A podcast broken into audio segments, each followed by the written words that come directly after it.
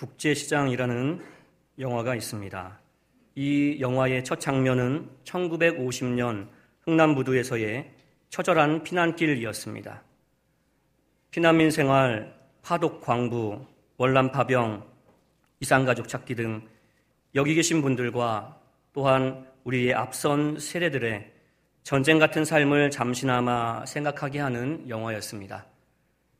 그중 제게 가장 기억 남는 장면은 영화의 마지막 장면이었습니다. 영화의 주인공은 국제시장 안에 있는 꽃분이네라는 잡화점을 운영했습니다. 하지만 이제는 세월이 지나 장사가 되지 않자 자식들은 이제 그만 팔라고 아버지에게 말씀드립니다. 하지만 아버지는 끝까지 팔지 않으십니다. 자식들은 그저 늙은 아버지의 쓸데없는 고집이라 치부합니다. 하지만 영화의 마지막 부분에서 자식들의 성화에도 끝까지 가게를 팔지 않던 아버지가 우두커니 옥상 벤치에 앉아 아내에게 말합니다. 이제는 그 가게를 팔아야겠다고. 하도 신기해서 이유를 묻자 남편은 대답합니다. 흥남부두에서 뒤처진 동생을 아버지께서 찾으러 가시면서 네가 이제부터 이 집안의 가장이다 하시며 동생 찾아서 부산 국제시장 안에 있는 꽃분이네로 꼭 돌아올 테니 거기서 만나자 하셨답니다. 그런데 이제 자신의 나이가 80이 넘었으니 이제는 아버지께서 살아계셔도 돌아올 수 없을 것 같다고 독백하며 이제는 그만 가게를 팔겠노라 말합니다. 80이 된 아버지의 마음을 이해하지 못하는 자식들의 모습이 이 나라를 눈물과 땀으로 읽어온 앞선 세대들을 이해하지 못하는 저와 젊은 세대들의 모습은 아닌가 조심스럽게 생각해 봅니다. 6월은 호국 보훈의 달입니다. 지난 화요일은 제 62회를 맞은 현충일이었습니다. 수많은 전쟁 속에서도 우리나라를 여기까지 지켜주신 하나님께 감사드립니다. 그리고 시편 121편 8절 말씀처럼 이후로도 영원까지 영원토록 지켜주실 것도 분명히 믿습니다. 다시 한번 소망하기는 우리나라가 오직 주께만 속한 나라 되기를 간절히 소망합니다. 오늘 성경도 전쟁에 관한 말씀입니다. 그렇기에 오늘 본문은 우리에게 더욱 의미가 있을 것입니다. 오늘 말씀은 전쟁 같은 세상살이에서 우리가 기억해야 할 것은 무엇인지 알려주십니다. 오늘 말씀을 통해 주님께서 우리의 영혼을 만져주시고 위로해 주시길 간절히 소망합니다. 4절 이하는 오늘 본문의 배경을 설명해 줍니다.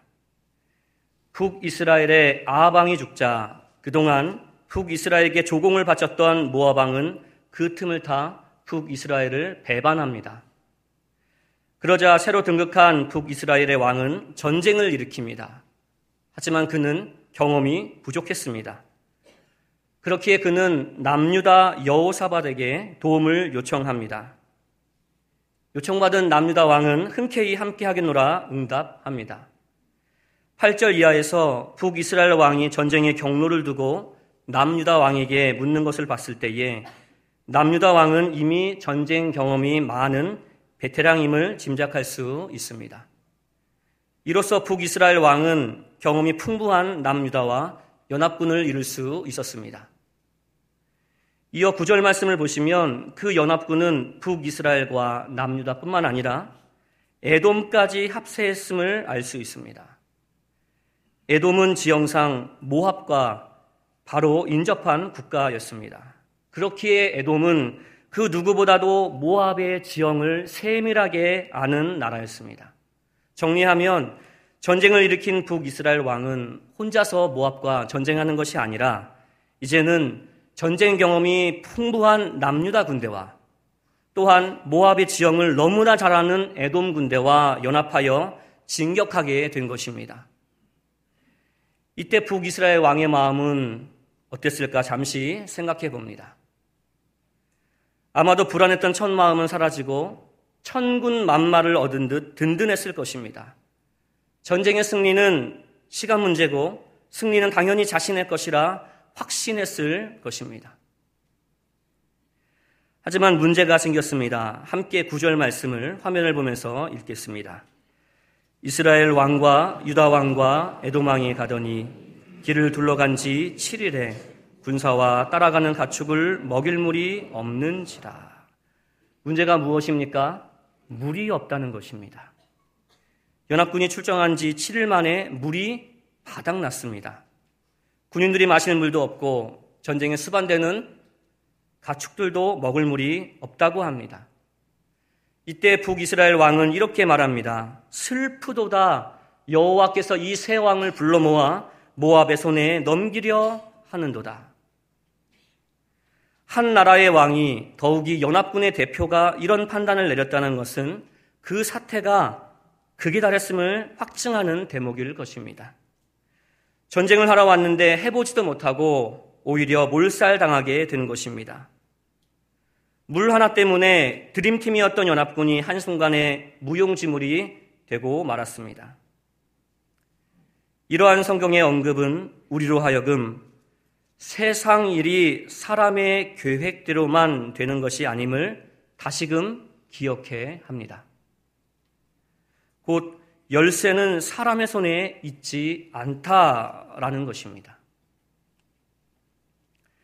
그때 남유다 왕 여호사밧은 절망에 빠져 있는 북이스라엘 왕에게 나아가 권면합니다. 이럴 때일수록 하나님께 나아가야 합니다. 그리고 이내 새 왕은 그곳에 있던 하나님의 선지자 엘리사에게 나아갔습니다. 하지만 엘리사는 북이스라엘 왕의 얼굴을 보자 매몰차게 외면했습니다. 그 이유는 북이스라엘의 왕이 부친이었던 아합 왕이 엘리사의 스승이었던 엘리야와 그 당시 수많은 하나님의 선지자를 박해했기 때문입니다. 그렇게 엘리사는 북이스라엘 왕을 보자 이렇게 말합니다. 내가 당신과 무슨 상관이 있습니까? 당신의 아버지와 어머니의 선지자들에게나 가서 도와달라 하십시오. 하지만 여기서 재미있는 일이 발생합니다. 함께 14절 말씀을 읽겠습니다. 엘리사가 이르되 내가 섬기는 만군의 여호와께서 살아계심을 두고 맹세하노니 내가 만일 유다의 왕 요사밧의 얼굴을 봄이 아니면 그 앞에서 당신을 향하지도 아니하고 보지도 아니하였으리이다. 엘리사는 그곳에 함께 있던 유다 왕 여호사밧을 발견한 것입니다. 이 14절 말씀을 히브리어 성경 원문으로 보면 유다 왕 여호사밧의 얼굴이라는 말이 문장 속에서 더욱 강조되어 표현되었습니다. 곧 그 한 사람 여호사밧 때문에 엘리사는 그들을 외면치 못했고 그 한 사람 때문에 엘리사는 이 문제를 풀 단초를 제공하게 됐다는 것입니다. 때로 한 사람이 중요하고 한 사람이 세상을 바꿉니다. 하지만 중요한 것은 여기서 한 사람이란 말은 세상에서 능력 있는 그 한 사람이 아니라 믿음으로 살고 믿음으로 건면할 수 있는 그 한 사람이라는 것입니다. 오늘 본문 속에서 그 한 사람 여호사밭이 있었기에 그 수많은 연합군이 살게 됐고 연합군뿐만 아니라 그들의 가족들도 그리고 새 나라가 살 길이 열린 것입니다. 존 스토트 목사님은 기독교적 리더십이 필요한 시대라는 자신의 책에서 이렇게 말합니다. 세상은 결코 발전하지 않을 것이며 결코 아름다워지지도 않을 것이다 라는 염세주의적인 생각을 가지고 있는 신앙인이 있다면 회개해야 한다고 말합니다. 왜냐하면 우리가 살고 있는 이 땅에는 두 가지 힘이 있기 때문이라 합니다. 첫째로 이 땅을 사랑하시는 하나님의 힘이 이 땅 가운데 있고 둘째로 그 하나님을 사랑하는 주님의 백성들의 힘이 있기 때문에 이 땅은 아름다워질 수 있다는 것입니다. 비록 한 사람일지라도 하나님을 사랑하는 신앙인들에게는 힘이 있는 것입니다. 하나님은 능히 그를 통해서 세상을, 세계를 변화시킬 수 있으십니다. 그렇다면 그 한 사람, 누가 돼야 하겠습니까? 바로 나입니다. 나로부터 이 일들이 시작되기를 원합니다. 다른 사람은 둘째치고 이 전쟁 같은 세상이지만 나만이라도 하나님을 참 사랑하고 매일매일 그 길을 잘 걷는 것이 중요하다는 것입니다. 그럴 때 주님은 바로 나를 통해 내 주변에 있는 사람들, 그리고 내 공동체, 더 나아가 이 나라와 이 세상까지도 아름답게 변화시켜 주실 줄 믿습니다. 이어 엘리사는 그들에게 구체적으로 방법을 알려줍니다. 함께 16절 말씀을 읽겠습니다. 그가 이르되 여호와의 말씀이 이 골짜기에 개천을 많이 팔아 하셨나이다. 여기서 개천이라는 말은 히브리어로 보면 웅덩이로 번역할 수 있습니다. 곧 엘리사는 그들에게 살 길을 알려줬는데 그것은 다름 아닌 웅덩이를 많이 팔아하는 것입니다. 잠시 생각해 보면 이것은 이치에 맞지 않는 방법입니다. 왜냐하면 지금 연합군은 물을 마시지 못해 심각한 갈증에 빠져 있고 그로 인해 진격할 힘도 없고 싸울 힘도 없고 그 어떠한 일을 할 힘도 없는 상태이기 때문입니다. 그런데 웅덩이를 팔아 그것도 많이 팔아 라는 말씀은 쉬 이해되지 않을 것입니다. 그때 엘리사는 그들을 향해 한 번 더 말합니다. 18절 말씀에 이것은 여호와 보시기에 작은 일이라.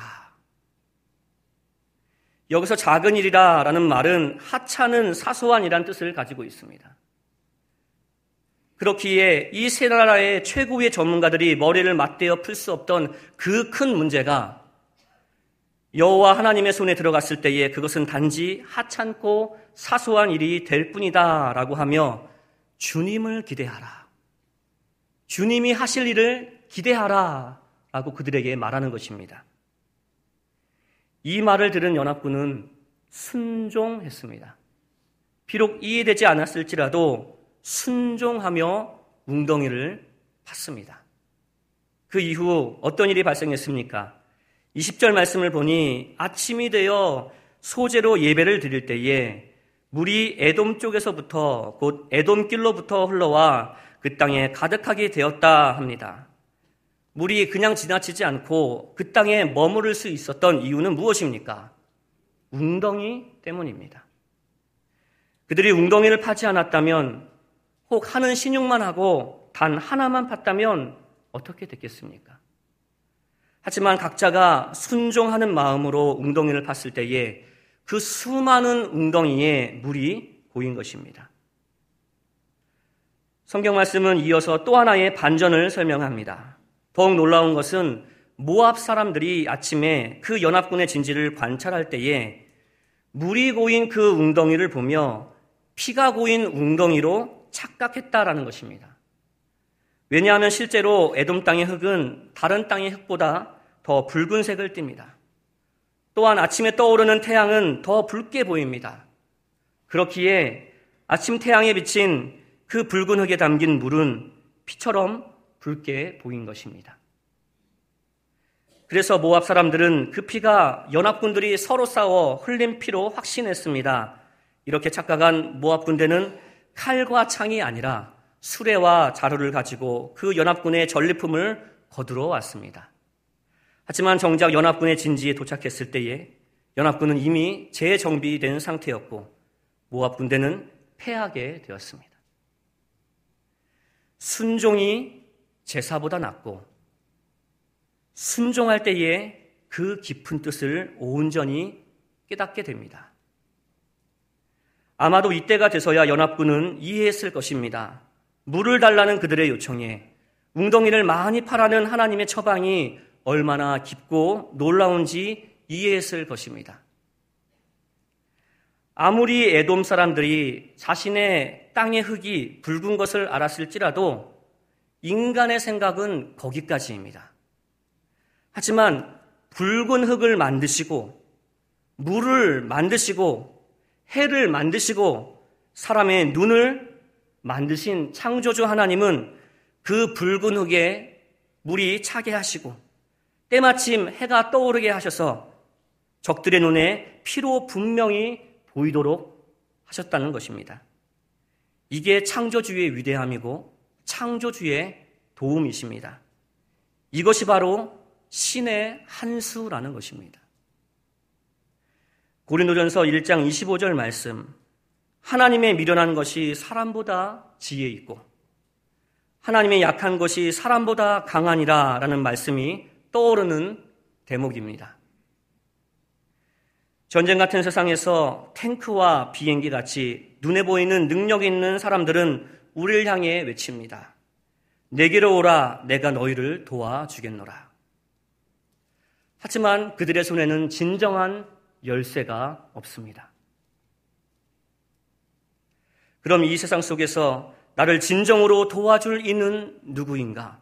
이 전쟁 같은 매일의 삶 가운데 나를 진정으로 도와줄 이는 누구인가? 이 질문에 대해 우리 각자는 자신만의 분명한 명확한 답을 가져야 합니다. 고백할 수 있어야 합니다. 여러분의 도움은 누구입니까? 여러분의 도움은 진정 누구입니까?